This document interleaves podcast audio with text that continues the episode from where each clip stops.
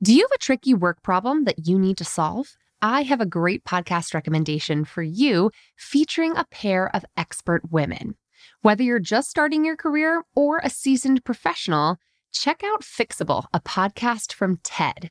Hosted by Harvard professor Frances Frei and her wife, leadership coach Anne Morriss, the brilliant duo provide honest, actionable advice to help you navigate everything from a gaslighting manager to returning to work after parental leave. They'll leave you feeling empowered and ready to act. Listen to Fixable wherever you get your podcasts.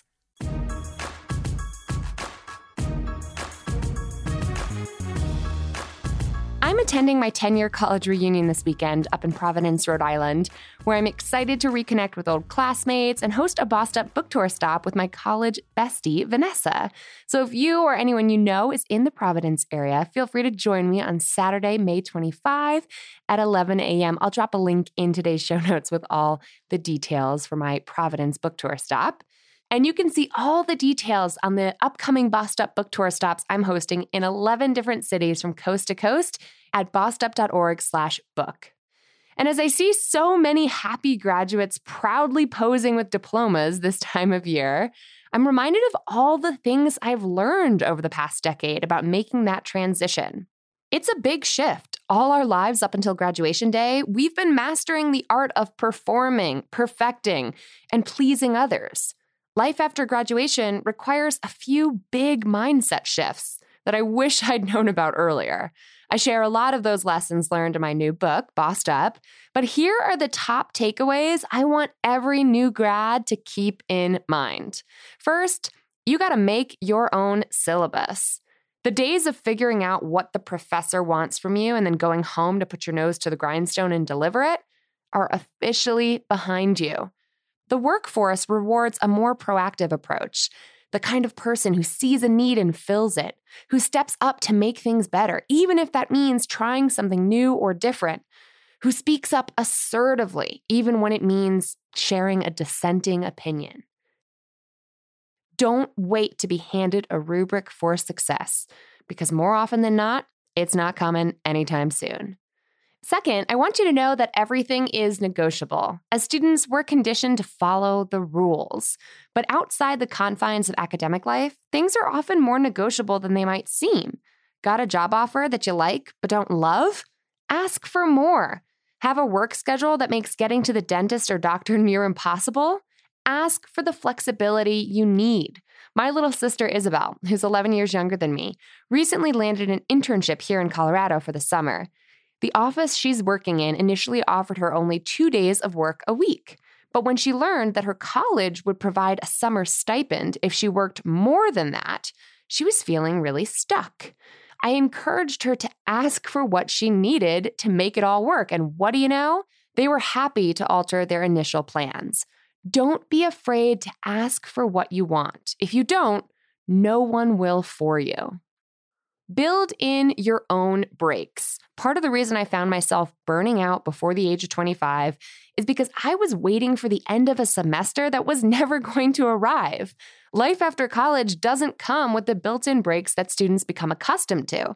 If you're waiting for permission to take a break, you're going to be waiting for a long time. So look at each week, month, and quarter in life after college and build in time for breaks. Find people and activities that leave you feeling refreshed and make them a priority. Take a vacation, even a mini one or a staycation every three to six months, and schedule reminders for dentist appointments and annual checkups. Learn to set a budget and spend time learning how to make the best financial choices you can. Part of hashtag adulting means learning to take care of yourself. And the reality is that takes time. Only you are going to make the time. So be proactive about building in breaks. And finally, seek out the support you need. You know how most colleges have career centers and high schools have guidance counselors? Well, in life after school, you're on your own, kid. I'm only partially kidding, but here's the scoop. Some of your peers are going to have the privilege of coming from families with connections and friends in high places who can open doors for them. If that's the position you're in, use it. But if you're like me, having family connections was never really my experience. but you can still take the initiative to land meetings with important people who can influence your career trajectory. It takes time, effort, and some skill to learn how to connect with people, but it's so important. It's not enough to be good at your job. To really cultivate the career you want, you're going to have to build your network, grow your power and influence, and not be shy about seeking out support. If you or the recent grads in your life want more guidance on navigating the college to career transition, pick up a copy of my new book, Bossed Up, and then register to join me for my upcoming webinar for recent grads on how to navigate the transition from college to career coming up on Thursday, June 13th. See the link in today's show notes for more details. And until next time, keep bossing in pursuit of your purpose, and together we'll lift as we climb.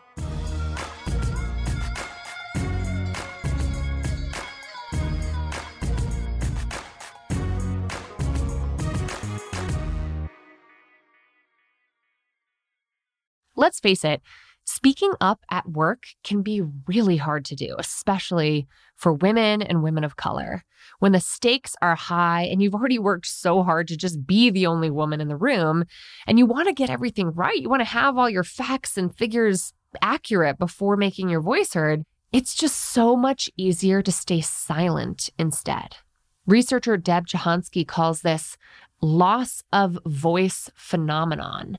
And it actually emerges in adolescent women at greater rates than men, and it sticks with us for the rest of our lives. Self silencing behavior can actually become an unconscious habit unless we consciously engage in practicing our assertive communication skills. And we here at Bossed Up have set out to help women like you do just that. Speak Up, my live assertive communication course, is back open for enrollment, and we're kicking off a new cohort launching this June. Over the course of eight life changing weeks, you'll have access to interactive online curriculum and live weekly practice sessions where you, Irene, and I, and a cohort of fellow Speak Up bosses who are owning their voice, overcoming the social messages that have taught us to keep silent, and really learning to strategically and assertively communicate when it matters most, will actually have the practice time to rewire our brains, create new neural pathways, and build better habits when it comes to speaking up with confidence and precision and assertively communicating in the workplace. Learn more and enroll today to secure your spot at bossedup.org slash speak up. That's bossedup.org slash speak up.